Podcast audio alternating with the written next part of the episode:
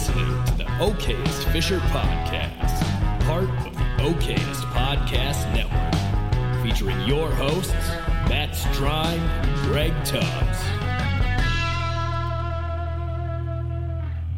Hey there, welcome back to the Okayest Fisher podcast. How are we doing, Matt? Good. How are you, Greg? A lot better now that I can hear you. Yeah, third time's a charm. Third time's a charm. Been out doing any fishing? I thought I saw you out doing some fishing this weekend.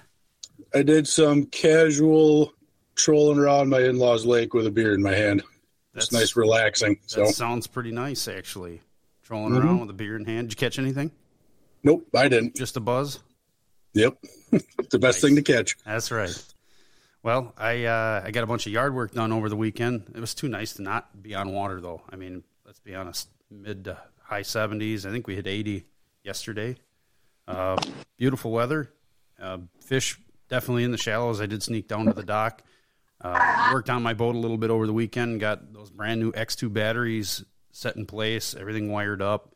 Got the motor started and everything, but my fishing partner got sick yesterday morning, so there was no fishing from the boat. It was down to the dock and made some casts and caught three bass and a pike. So that was pretty decent. Not bad, not bad.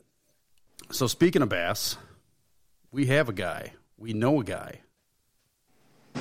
Our guest, Scott Siller. How are you today?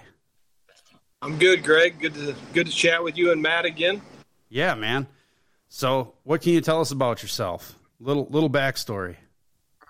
Well, I started out uh, bass fishing up there in Wisconsin. I live in Florida full time now. I'm a fishing guide, and I got a little tour boat down here that I run. But uh, uh, but yeah, I came from Wisconsin, the Wisconsin Bass Federation, back before it split, and kind of cut my teeth. I learned from a lot of the local guys up there, and still stay in touch with a lot of them, and follow them on Facebook and Instagram, and uh, kind of consider that my home. And but yeah, I left there. I started fishing the opens, the Bassmaster Opens in 2013, and went from there and started doing uh, a new circuit in 2020, uh, 2021, the National Professional Fishing League, and I did that for the last two seasons. And now I'm uh, taking the year off and enjoying Florida.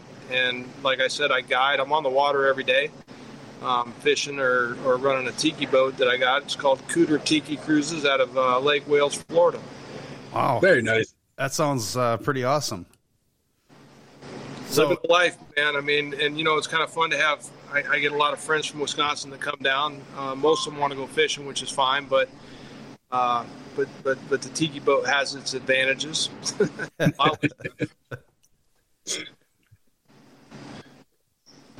So, what do you what do you guide down there then?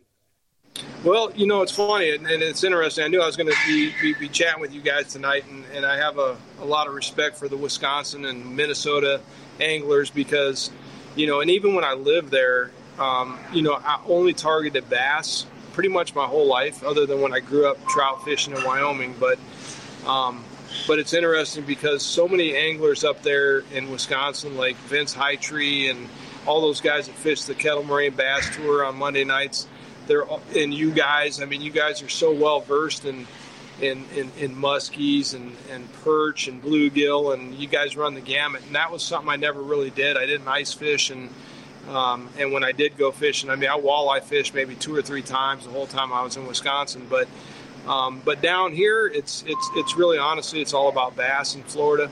Um, you know, we've got they they call them speck down here, but they're crappies, and that kind of has a following. And those people, you know, they eat them here, and then uh, you know they have shell crackers, but predominantly the species down here is is, is largemouth bass. You know, there's no smallmouth.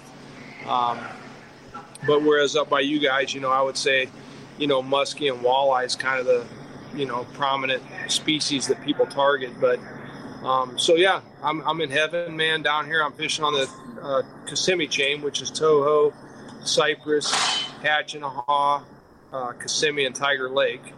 Um, I'm about five miles from Camp Mack, which is right on the Kissimmee. You know, actually, it's on the canal between Hatchineha and Kissimmee. So I'm in the bass fishing capital of the world every day, and you know, and for me, it's kind of interesting. You know, we get so many people from the north that come down here in the wintertime to fish, obviously, because you guys can't fish up and you got an itch to get out and get, you know, on, on soft water. But, um, and I think like even the Bassmasters and the major tours feel like the prime time to be here fishing is January, February. But now that I've been here for a few years, um, really the really the prime time is right now. Um, you know, May just similar to you guys. I mean, you know, May, June. Our our fish are so finicky, unlike northern strain largemouth, where you know you can get a little rain or you know a cold front and still catch them they might not even pull off the beds. Um, but down here, the cold fronts are really devastating for these uh, Florida strain largemouths. So it gets really um, stable in May, June, July, August, September, and you can go out and catch them. I mean, you know, I mean, the biggest bass I've caught since I've been down here have all been in the summer, the summer months. They're very predictable, a lot easier to catch. They're when I say easier to catch, they're they're easier to catch for avid bass fishermen because you're you know, really like flipping a lot, flipping the grass and, and punching stuff. But but the, the fish are where they're at. And as long as you have the uh, skill set to, to punch and flip and get their heads turned and get them out of the mat or out of the grass, you're going to catch them. Now, I can't, like when I guide, it's a lot easier to guide in February and March when the fish are roaming a little bit more. But um, but it's good year round, man. It really is. And, and like I said, I feel like the last month or so has just been unbelievable. You know, we had I had a tournament two weekends ago. We had 21 and a half pounds on Saturday and 21 pounds on Sunday. I got a big tournament this Sunday, and um, now this past weekend I didn't fish. There was a tournament out of Toho, and 24 won it. I'm sorry, 30 won it, and 24 took a check. Was the last check. So it's a good time to be down here fishing, man. I mean, it's it's good. I love it. Yeah, I mean, when I go to Florida, I end up going a little bit further and hitting the salt water. So when we're down there end of March, things are just starting to kind of get a little consistent with the whiting bite and some of the pompano, and then you'll find reds in inland water parts of it, you know, inshore.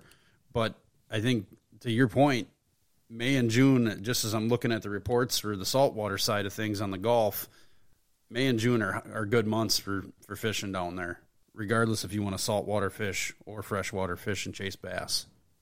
Right. It, it's a it's an angler's paradise down here. It really is. I mean, it's year round, saltwater, freshwater. It really doesn't matter. You just have to understand, uh, you know, especially specific to bass. You kind of just have to under, understand the seasonal migration patterns and, and and the forage. You know, we don't have a lot of crawdads down here, and I'm a jig guy. I love fishing a jig, and that's been my bread and butter for years. And it just doesn't really apply down here too much. But I mean, you catch them on swim jigs. But as far as flipping a, a jig with a big, you know, chunk on the back, it just isn't the deal, you know. So sure, they're they're more they're more minnow based in, in their forage. Yep, yep, yep. They're more you know pelagic fish and shiners is their main forage. So you know, but the big glide baits and you know you can catch them on a Carolina rig on the shell bars and stuff, but it's really a grass deal, which really Wisconsin anglers do well when they come down here. You know, Gary Atkins has been down here for opens a couple times and done well, and guys that are familiar with fishing grass do well. Um, you know, we got a lot of hydrilla and pads and same stuff you have in Wisconsin. The difference here, really, the difference here with our lakes versus the lakes in Wisconsin is I remember fishing like even Rock Lake, for example, where you fish, um, Greg. Um, you know, you have areas of the lake that just don't have the bottom composition that those fish are never going to be there, right? In some of those bays, it's a muck bottom. They don't have the oxygenation of the grass, the weeds. Whereas in Florida, you know, the bottom is the same on the whole lake. You know, the vegetation is the same on the whole lake. So really, you're reading the conditions for that particular day. There's no such thing really as a honey hole. Um, I mean, when we talk about a honey hole here, it's the culvert that you know, is at the end of a sod farm, and after it rains for three days, the water's blowing out of it, and you get current. But um, and you know, current is really the biggest deal down here. But when you don't have current, which is most of the time during the year, you just have to read the conditions, the wind, you know, the the, the, the sun, the clear water. If, it, if the wind's been blowing on one side of the lake for three or four days, you need to go to the other side of the lake. It's not like wind blown points that you would fish anywhere else in the country. That's not good here. You know what I mean? So um, you know, it's an interesting. But basically, I tell people when you when you cross that Florida line coming here fishing, whatever bass fishing you know, throw that book out the window and start over. but once you understand them, once you understand them, it's it's just really it is just a blast, man. I mean, Um, I'm going out. I'm going out tomorrow, um, and uh, you know I'm going to run up to Toho. It's I got to go through a lock to get there. It's about 14 minutes from where I launched to the lock, and then you know 15, 20 minutes through the lock, and then the spot that I'm going to go to is like five minutes up Toho. But it's just a, a open water hydrilla patch on a flat, and that's you know going back to the roots in Wisconsin, throwing swim jigs and just your traditional you know Texas rig plastics. It doesn't really matter. There's just a ton of fish there. Um, but it's not a tournament spot. You know, down here, if you don't break that 20 pound mark, you're you're not getting a check. Period. On any on any given weekend here. That's crazy. yeah, we you get a couple of those bag limits up here, but I mean, unless you're fishing Sturgeon Bay, you know, in the spring, um, that that 20s, you know, could be a hard hard mark to get up here. Oh yeah, definitely, definitely. You're right. You're right. I mean, you know, I I mean, if you think about Wisconsin, you're right. Sturgeon Bay, you know, you can pull it off in the spring and the fall pretty good, and and, and sometimes in the summer. But out, you pull Sturgeon Bay out, maybe you know Green Lake. You know, there's some big bags that come out of Green Lake, but um, and Geneva gets some you know 20 pound bags. But for the most part, you're right. You know, 14, 14 to 17 pound bag, depending on the conditions, is generally a winning bag on most mm-hmm. So well, I'm gonna I'm gonna jump back a little bit. So you said you cut your teeth up in Wisconsin here. How did you actually, or what made you decide you wanted to get into the pros, or is it just I'm fishing real good and it worked out that way, or was this your kind of goal you were set on? Uh, kind of a little of both. Um, you know, I joined the Bass Anglers LTD out of Milwaukee in 1998, I think it was, and uh, you know, back then, um, you know, we had like Jay Wallenberg. Um, I wish I could think of some of the names, but Roy Bragg and Bill Parbs and Mike McQuitty, those guys were staples in the club. They always did well, and those are the kind of my tutors. You know, the guys that kind of really taught me how to bass fish. But you know, we had the Jay Wallenbergs and some of the really good anglers that came out of Wisconsin, outside of the guys that came from the river and the guys up north. But uh, it was a good club, you know, and and you know, you know, just like anybody else, you know, you start off and you're trying to get a limit, and then, you know, a couple years later, you're starting to get limits, and then, you know, by the end of it, you're really talking about, you know, targeting bigger fish instead of just worrying about a limit. Um, and and I had some success back in like, you know, 2010, 11, 12. I was doing really good in the club, Mr. Bass, and all that kind of stuff, and then I won a, I won that, that spring tournament up there on Puckaway, um, or actually it was on uh, uh, Buffalo. No, Puckaway. It was that Puckaway tournament. I won that in 2012, that spring one, and then uh, I had somebody that said, "Hey, you know, you know, if you want to fish the opens, we'll, we'll we'll sponsor you. You know, we'll pay your pay your entry fees and everything else." And that really, if if that hadn't if that hadn't happened, I wouldn't have done it. Um, but once you know, like my first Bassmaster tournament, I was on the James River in Virginia, and I was like practicing for a couple days, and I was pulling my boat off the water, and I look out, and all of a sudden Mike Iaconelli's pulling in, and I about shit my pants. I'm like, holy cow, man, that's damn Mike Iaconelli, you know, and Aaron Martens pulls in, and it's like once, and you know, and I feel like sometimes, you know, you're only as good as your competition. I mean, you might be consistent, but you know, when you start fishing at the professional level against those guys, it just really gets in your blood, and, and you want to, you know, I mean, you feel like if you can't compete, you don't want to play. You know what I mean? And so, you know, that it really got in my blood pretty quick. And then in 2014, my second year in the Opens, I was out on Lake Champlain and, and Aaron Martens and Shin Fukae. I was leading the tournament the first day. I think they had like 215 pros in that tournament. And it would have been my fifth fifth Bassmaster tournament. I was leading it after the first day, and uh, Iaconelli was in second, Aaron Martens was in fourth, and it was just like a list of all these guys, and it was just kind of really cool. And then the day day two, I was leading it at the end of day two, and uh, finished. You know, then they had the top twelve going out the final day, and you know, and, dude, it was just kind of a cool experience, and um, and at, at, that point it was just like there's no really turning back you just want to keep doing it you know and you go broke trying yeah and that's kind of where i'm at so when i jumped over the mpfl you know the first year of the mpfl um, it was kind of a I think I went in a little overconfident. I didn't do very good. Uh, you know, each tournament, and then at the end of the season. But you know, it was one of those deals where I wasn't on the water every day. Um, I, I, kind of approached it just like you would fishing a club circuit. You know, you, you practice for a couple days before the event, and then you compete and whatever. And I got, you know, I, I got, I got my ass kicked. To be honest with you, I mean, it was horrible. And so, going into year two, which would have been last year, I remember thinking in the off season, I'm like, I'm living in Florida. I can fish every day, and I did. I went out every single day. I took one or two Sundays off a month, but other than that, I was on the water every day. And uh, you know, and then and then and then last year I ended up with a, you know, I don't know. I, I mean, I had a top 20 in Watts Bar, Tennessee, and then I won the Lake Erie event, and then I finished in 13th on the Kissimmee chain, or you know, out of Toho and and you know, and it was just hard work paid off. But at that point, at the end of the season last year, is when I was putting that tiki boat out on the water, and and I just really, honestly, it felt like it was just I was so tired of driving. Man, we went to Bay City, Michigan last year, and it was two thousand dollars in diesel fuel from my house to there and back. And I thought, man, it was just like every tournament is far, and I got tired of traveling. So I, you know, I, Black Rifle Coffee is one of my main sponsors, and I contacted them right off the bat and said, listen, I'm thinking about taking the year off. Are we good if I take the year off? And they said, yes, absolutely. If you want to take the year off, we're with you when you come back.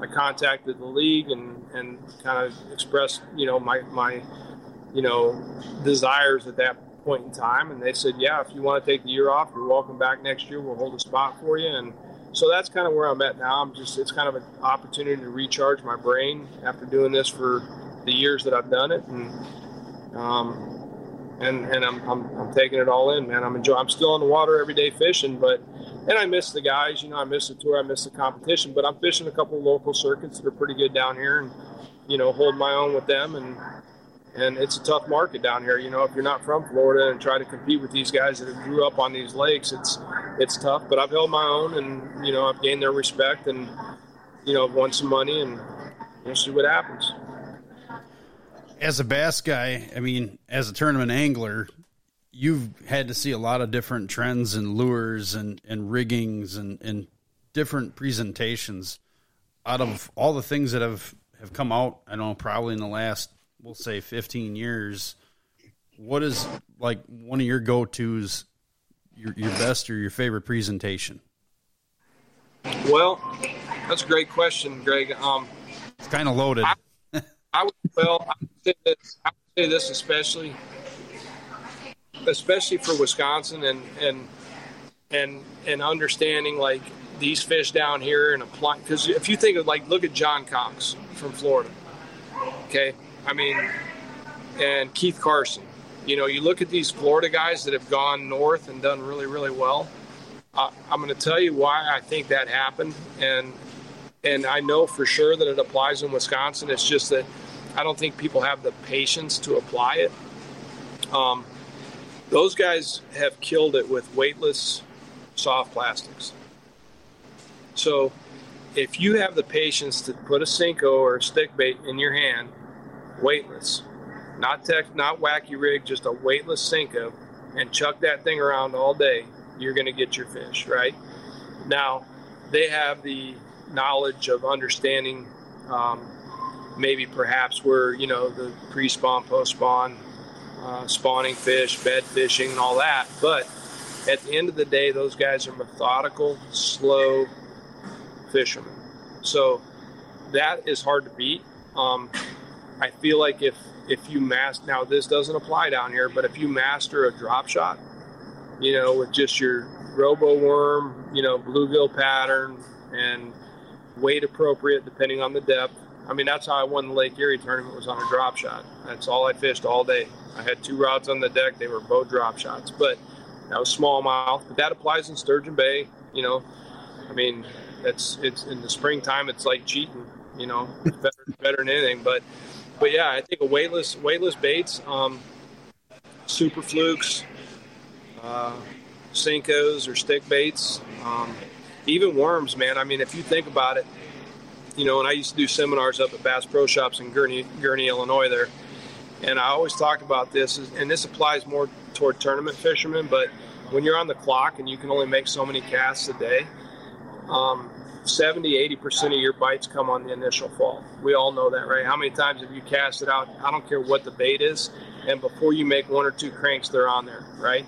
So if you're going to throw a Texas rig worm out, for example, with a you know tail, whatever whatever tail you're going to throw on it, you make that cast, and as soon as that bait hits the water, make sure that you feed line off and let that thing fall straight down because that is your biggest strike zone in open water is that initial cast when that thing splashes in the water and those fish see it falling straight down naturally um, they're going to bite it and so going back to it more times than not, the lighter the weight, the better. Now, it might be hard to cast a, you know, a seven inch power worm with an eighth ounce weight to get distance with it with a bait caster, but, you know, with practice, you can do it. And as long as you follow that rule of thumb of that initial fall, get that bite. Now, for tournament guys, after you make your first hop or two, I say reel it in and do it again now, if you're just out fun fishing, you can go ahead and you know work the worm back, do whatever you want to do, and you're going to get some bites along along the way. But 70, 80 percent of your bites are going to come on that on that initial fall. So that's what you should focus on, in my opinion. I can honestly say I can attest to that because the three bass that I caught were literally uh, yesterday thrown from the dock. It was on like I just closed the bail the bait maybe down made it down a foot, and I felt I felt the bite. The rod loaded up right away, and I just pulled and set hook. If I worked the worm back, I might have got chased by a rock bass or something.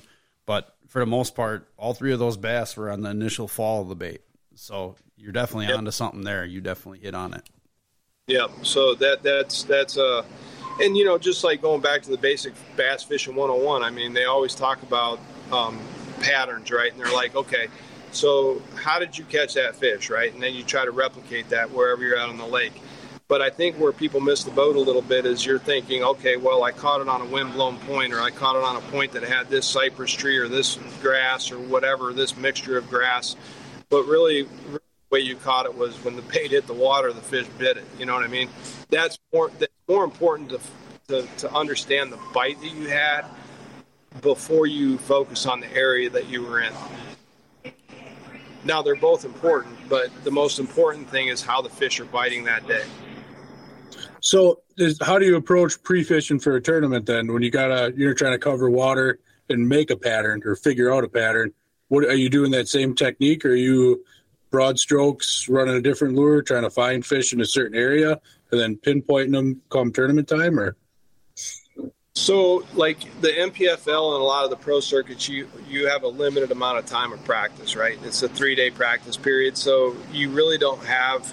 Now, a club a club deal is a little bit different when you might be able to get up there four or five days in advance, but when you only have a three day period to, to break a lake down that maybe you've never been on, you know, we all rely on the you know tournament history on the internet that you can find and everything else. So basically, finding out the, the, the migration of the fish and the bait and all that but but more often than not, you know, you spend so much more time actually just looking at the lake and graphing and trying to find, you know, trying to understand. Okay, it's springtime. Maybe they're post spawn. You're going to try to find those drops outside of a spawning cove, things like that. But um, but there is there is something to be said about um, uh, about fishing a, a, particular lure because there's nothing more important than confidence, right? When you start, if you know that they're biting a you know June bug worm, for example, over you know a spinner bait or whatever, you know, it confidence is everything. I mean, absolutely everything, especially in tournaments. And if you think about it, man, eight hours is, you know, we the tournament goes by quick, right? When you're on the water, it's it goes by quick. But if you have the right bait in your hand, you got a lot of time, man, for five bites. You know, I mean, you really do. And so many guys, I think, spin out and start running too much instead of just putting their head down and getting the five bites that they need. So, you know, so yeah, it, it's a double edged sword. You don't want to spend a whole lot of time in practice fishing because you're not covering water and seeing what else is out there. But at the same time, you know, you want to you want to dip something in the water, just see what you can get bit on, gain confidence in, and that's where it goes back to what your confidence is, right? If you want, if you're confident throwing a swim jig and you want to force it, you know, give it some time, whatever. That and, and if it works, now you're at a big advantage, right? Because you're fishing your confidence bait versus, you know, a Carolina rig or something. Maybe you don't fish a whole lot, but but I think that just comes with time. I mean, most of these guys now and I would say this even even club guys nowadays. I mean, I think you'd be hard pressed to find guys that aren't very confident in in in all aspects of the spectrum. Right? They're good with top water. They're crankbaits, um, Carolina rigs, whatever. You know, back in the day for us, it was a little different because you got focused on one bait. We didn't have the internet like you have now, and you know, you didn't experiment with new tactics. But now I think guys are pretty well versed in all kinds of different tactics. No, that's a good. That's a good point. Um, yeah, we were talking. We had an episode a couple couple of weeks ago just about confidence baits, and you know, Greg fished your style with uh, weightless worm or swim bait. I can't remember what you had on there. I did. Both. I, I did weightless both, and I caught fish on both. And then you were power fishing with a with a jerk bait, and you were catching fish too. So yep, because that that's my go-to. I I like to cover water instead of break it down, but I've caught them both ways. Like you just said, my my confidence bait is my jerk bait. I like to cover water. I can catch fish all depths of the water. I have a little a little impatient when it comes to finesse fishing, but it is a tactic that I need to get better on. So. Let me ask you a question. What jerk bait are you fishing? What you, when you're talking about like a fluke, or are you talking about like a hard jerk bait? Hard jerk bait. Hard. Uh, basically a strike master. You know, four and a half inch. That that's my go-to. Anything in that size range. Okay, interesting. Yeah, I I fished uh, a Lucky Craft Vision 110, which is a pricey bait, but it sure does dart and dance and do its thing pretty nicely. I fished a couple of different Rapala versions. Um, I do have some Strike King ones as well, but perch and bluegill, perch and bluegill are hot up here for just about everything from pike to smallmouth. They'll all hit it. Yeah, That's awesome. I'll let you guys in on a little secret real quick. All right. Not necessarily so much with a jerk bait, but especially with like a crankbait or a. Uh, now I do this down here a lot with a spook, and this all started from when we were talking about breaking down a lake during practice where you don't want to stick them, and so I used to throw um, rattle traps, crankbaits, Zara spooks. Those were baits I really like throwing.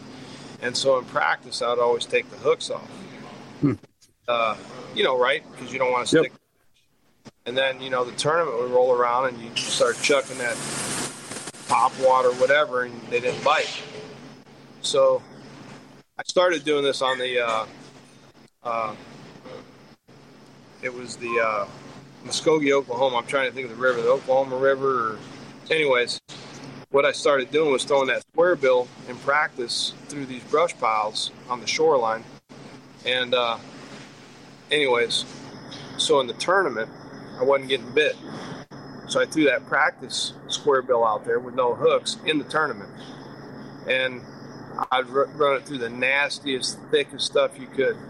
And all of a sudden you'd get bit and shake them off and then throw a Senko in there and catch them and I do that down here all the time. I do it with a Zara spook over the grass when it's floating. Mm-hmm. So that Zara spook, it just twitches perfectly across the grass. They blow up, bounce it out of the water, and I flip in and catch them. So just a little tidbit. a little warmer upper. you get you get them hot, and then you then you feed them the good stuff. That's right. Get them fired up, and you know, I mean, it works in practice all the time, right? And then it's like, why isn't this working in the tournament? Well, try it with the with no hooks on there, and you can cover a ton of water. You're never going to get hung up. And then when you get bit, throw something else in there, a, a Texas rig worm or whatever. That's a pretty interesting tactic. I mean, nobody thinks doing that, but obviously you got time because that's that's your job, right? You're yeah, going out there and trying to get those yep. bites, and, and you're figuring out a wrinkle to. Well, I can cover a lot of water, not worry about getting hung up or snagged in something with something with yep. hooks I can bury a square bill in the nastiest stuff and it'll it'll bounce through that because that square bill that's what it does. But if you have yep. hooks on it, there's it doesn't stand a chance in hell of getting out of there without catching some kind of wood or brush or something. That's right. Rattle trap's another good one, man. That'll really get yep. you know you can rattle trap through. You can cover a million miles of water with a rattle trap with no hook. as a kid, that was like one of my favorite baits to fish. The chrome blue or the fire tiger one. We had some ponds up near Tomah. Uh, they were cranberry bog feeder ponds. They were fed uh, by the Lemonweir River, I believe, and uh, loaded with largemouth, big largemouth. I mean, it was nothing to go up there to catch a couple of 18 to 20 inches in a day. No problem. Yeah. Just me, myself. And my brother would come along behind me, but we would walk. It was all it was all shore fishing, but that's what we were doing. We were casting and covering water and keep walking and casting and covering water. We would cover miles around these big ponds and yep. a good bait to just comb stuff with. But I don't know how many Bill Lewis rattle traps are probably stuck in some of those log jams out there. it's funny to say that because that was my first favorite rattle trap was a fire tiger, but it was the uh, Yo-Zuri uh, rattling vibe. But yeah, okay. that tiger man, I couldn't put that I couldn't put that down. That was always on my deck. Yep. Fire, fire tiger rattling bait. Yep. yep. It was always good in stained water for me. I and the chrome blue was always good in like that tannic stained colored water. Uh, clear clear water, I don't know. I brown and yellow seem to be a good color for me. All right, it's confidence, man. Whatever you want to throw, yep. right? Yep. there's there's people throwing something that's bone white in, in any any conditions, and, and they're catching fish on it. I, yep. I put it on and I can't catch anything. So. Yep, guys take their pocket knife and scrape all the paint off that rattle rattle trap, and it was half clear and looked like junk, but man, they bit it. Yep. Caught caught fish. I think everybody had one of those blue and chrome rattle traps back in the day. Yep. That was yeah. like the go-to lure from Walmart. Is just yes. Oh, this looks cool. Walmart special. Yep. Yep. yep. Got it. Kmart when they had Kmart's. Yep. Exactly. Put that on layaway. exactly. Give me ten on layaway. Spring ice melts. yes. Oh man. So what's uh what was your favorite body water to fish when you were fishing the circuit? Like did you have one? I mean, yeah, Champlain, man, I had a lot of fun up on Champlain. That was a that was a good lake for me. Um, but you know, winning that Lake Erie event last year, um, you know, and it was funny because my registration and my you know my my pro card, everything said uh, Scott Siller from Lake Wales, Florida. And the, the announcers the first day were saying, "Look at this guy from Florida beating all these northern, you know, smallmouth fishermen." And it's like, yeah, you know, before I went up there, I looked at my my uh, GPS, and you know, I was kind of doing a little pre-practice on my GPS unit just to kind of. I used to like fishing Niagara Reef, and anyways, I pulled up, I pulled up my GPS map, and when I zoomed out to, to scroll up to Wisconsin, you know how it clusters up in each area and everything, and I think I had like 489 waypoints in Wisconsin, and I had 389 waypoints on Lake Erie. So it was like, you know, when they were like, oh, this northern guy or this southern guy's killing it up here on this northern lake against all these northern smallmouth guys, I'm thinking, nah, I've got a lot of history up here. You know what I mean? But uh, but that was that was Lake Erie. I've, anywhere smallmouth. I know Gary Atkins dominates the smallmouth field pretty much anywhere he goes. And uh, it was kind of funny in that tournament because I, I, you know, I think so. He won the tournament before up on, in Bay City, Michigan, um, on uh, on uh, the uh, Saginaw Bay, and he was the only guy really fishing for smallmouth. Um, the wind was so bad up there, and guys couldn't practice out there. You know, not knowing the lake and everything. But Gary, being the smallmouth guy, you know, he wins the Sturgeon Bay Open, and I mean that guy's just phenomenal with smallmouth. So when Erie rolled around, he had just won the the, the Saginaw Bay event, and uh, and Erie rolled around, and you know I knew he was going to win Erie. There was no doubt in my mind. So day one, he had like 16, 17, 18 pounds. I forget what it was, but it wasn't it wasn't a Gary Atkins bag, and uh, and and and I had a big bag day one. I had 26. 26 pounds, like four ounces. I had a six four and four five pounders in my live well on day so I had a pretty substantial lead, and I thought the only person I was worried about was Gary Atkins. So when I saw his weight, I'm like, oh man, I got a chance of winning this thing. And day two, um, I had 22 pounds, I think, and Gary had like 25 pounds. And I'm like, and he moved up to second place. And I was like, damn it. I texted him and I said, of all the people crawling up my ass, why has it got to be you? and uh, so that's how that went down. And I ended up I ended up edging them out by just right around a pound. But uh, but so that was by far, you know, first of all, I love fishing smallmouth, and and and I love Lake Erie, and I love the way those fish bit, and the way, what I was doing. I was fishing really deep out in the middle of the lake, targeting boulders, and uh, with with with uh, my 360 and and LiveScope and everything. And it was just it was my style. I like offshore fishing, and it was just it was it fit in perfect, and, and the fish bit. You know what I mean? They were there. So um, yeah, I would say between Champlain, Lake Erie, and obviously Sturgeon Bay, man, that's where I cut my teeth. I love Sturgeon Bay all throughout the year, spring, fall, summer. Um, um, as far as Wisconsin lakes, though, I mean, you know, uh, that Fox Lake, I, I, really enjoyed that. I think Rock Lake's a fun lake, man. That's a cool lake. You know, there's a lot of diversity there. There is. I mean, we don't have like in the '90s. We, I talked to some of the old timers. We had good smallmouth in this lake, and it's not what it used to be.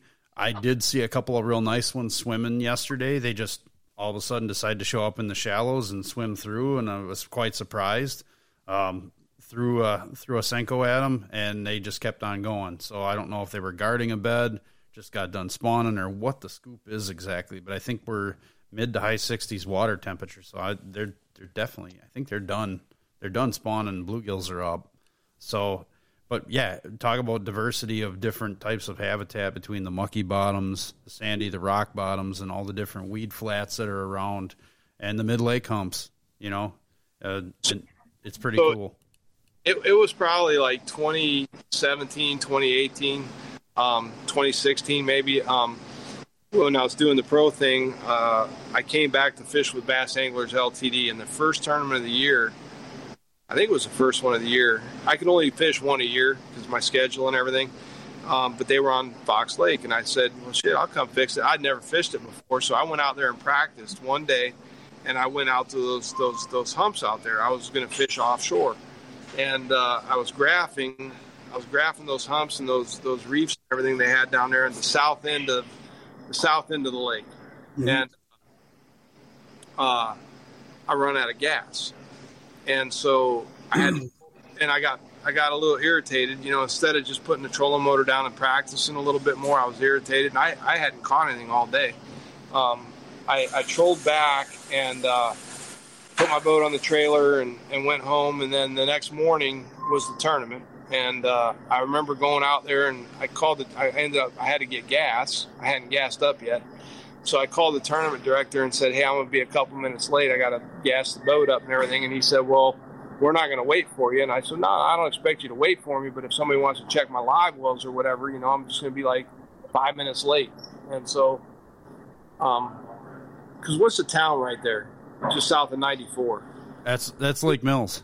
Lake Mills, yeah. So that's where I was getting gas when I called him. I was right there. And uh, anyways, uh, so I get there and back my boat in, and they check the live wells, and they're gone now. They all take off. I, I slide the boat off the trailer. It wouldn't start, and I'm like, "What the heck?" You know, I thought I had just run out of gas. Well, it ended up being the fuel diaphragm. So, anyways, long story short, I was like, "Well, put the trolling motor down. I just got to go fishing. And and there at the south end of the lake, there's a bridge. There was like a railroad bridge or something, like a little wooden bridge, right? So, and I had never seen it before, so I thought, well, I'm gonna go over there and throw a drop shot on that bridge all day.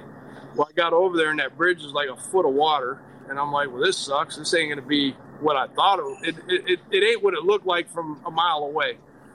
But I go under the bridge, and there's a bunch of pads, and the wind was blowing in real good anyways, these pads, like there was these just these little clusters of grass on the pads, and I, I, I pulled out a one ounce, you know, chigger craw, and the very first pad clump I flipped to, I caught a three and a half pounder, and I was like, okay, and then I flipped for a while longer, didn't get anything, and I seen another pad that had a bunch of grass blowing in on it. I flipped that one, catch another three and a half pounder, and I'm like, okay, there's something to this grass on these pads.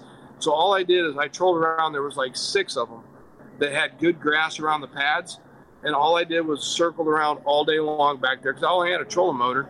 I ended up having like 18 and a half pounds, won the tournament, you know, with no big motor. It was just great. just lucky. Yeah.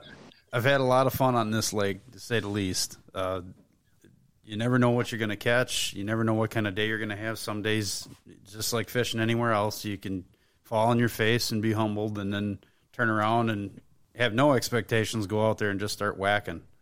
It's Yeah. kind of, it's kind of fun. Oh, and you got a bunch of other good lakes right around there too. You know. Mm-hmm.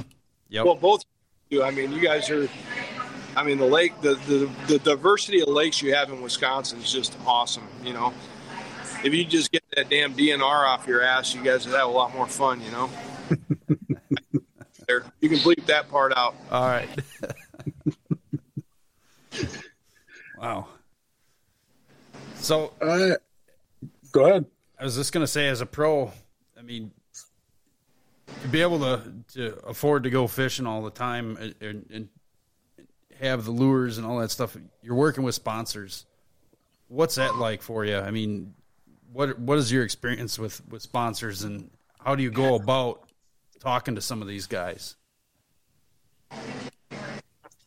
Greg, that's a great question, man. And I feel like that's kind of where, you know, if you really want to make that leap, you have to. Um, and I'm not, and trust me, I'm not the guy. I suck at it, and and and it has not been good for me. But you have to take the time to be creative on social media, and uh, that's what they're looking at now. You know, and they're looking for the right, um, uh, the right product for them. You know what I mean? The right return on investment, but social media is everything and i hate social media and i've never been good at it. I hired somebody to run my social media for a couple years and you know i wanted them to respond to everybody that made a comment and, and that worked out for like two months and i was like forget it i'll take it over again. They're like well how do i respond to them i'm like i don't know say something sound like me.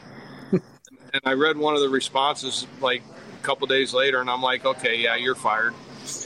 Uh, but um but you got to be you got to be creative, right? You don't want to just post uh, a picture of you know some you know jungle juice and say, hey, drink this before every tournament, you'll win.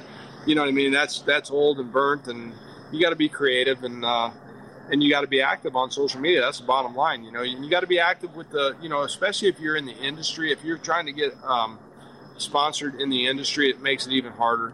It's just period. It's just harder because most of these industry sponsors are willing to give you product and they're willing to give 10,000 other guys product. And so you have 10,000 guys with one, you know, rod company or, you know, lure company and they're all actively promoting that company. And so, you know, you and you have to and you have to value your own your own worth, right? I mean, if you're getting 25% off on a product, how much time are you willing to give that company? Now, if you're starting out, if you're starting out new, then it's important that you give them a lot of time, right? Because that's your first kick at the cat. But after a while, you know, you start targeting money, and you know, and that's obviously a lot harder to get, especially within the industry. But once you start getting checks from a company for fifteen or twenty thousand dollars, um, you know, you, you have to you have to produce, right? You have to do something for them period. And I mean, you think about it, most guys are getting anywhere from fifty to one hundred fifty thousand dollars a year from sponsors. Now, last year, you know, I won seventy four thousand dollars in tournament winnings last year in six tournaments. Um, you, you, you, know, you deduct thirty percent for taxes, and which they don't take it out of the check. They send you the check, and what do you do? You spend it. So the next file taxes, you got to worry if you're going to get audited or not, and uh, and uh, that's just the way the game is played there. But um, but yeah, your sponsors are everything. If you're going to do it, I mean, anybody can go out and fish the pro tour for a year or two. There's no doubt in my mind you could do it and pull it off. But when you start worrying about money and you start worrying about gas and how you're going to cut this corner and that corner, your mind isn't where it needs to be. So. Um, I really can't give great advice on getting sponsors other than, you know, you know, and, and two, you know, I mean, I'm a lot older than you guys, but I came from an era where social media wasn't a thing. So when I was young and dumb, I didn't have an opportunity to put my foot in my mouth on social media. There's certain people now that are trying to get sponsorships, but they posted something really stupid like four years ago, and these people watch that, man. I mean, when you got these, because the people that are running their social media, first of all, are mostly women. That's something that everybody needs to keep in mind. you know, the head of Mercury Pro Staff is a, is a female. Okay, the head of this company, that company. I mean, you go down the list. Bass Pro Shops. I was on their pro staff since 14. TJ Lair ran their pro staff. She, you know, you know, so so stay clean, stay classy, and be professional on everything that you do, and have a pattern, right? Like pattern yourself. Think about how you want to present yourself as a person, right? You want to you want to say that you're like a turkey hunter? Do you want to say that you're a bass fisherman, a walleye pro, whatever? You know, um, are you taking vacations? I mean, you have to think about all that stuff because they are. You know, those people when they have 10,000 people to choose from and they look at your social media account and they see your passion for the sport, your passion for the outdoors, your passion for the community, right? What do you do for the community? What do you do for your neighbors? You know, that that all that stuff is very important. So I guess the best advice I could give is think about that before you start because social media again is everything. So be careful what you post and try to portray yourself in the best light that you can. That's solid advice, man. So I think uh, we've covered quite a bit. Let's kind of bring the plane in for a landing. You've been a lot of places, done a lot of things. You had to be okay at something or done something okay in your career, maybe at the boat launch or running out of gas or who knows what. But do you have an okayest fisher moment that you could share with us?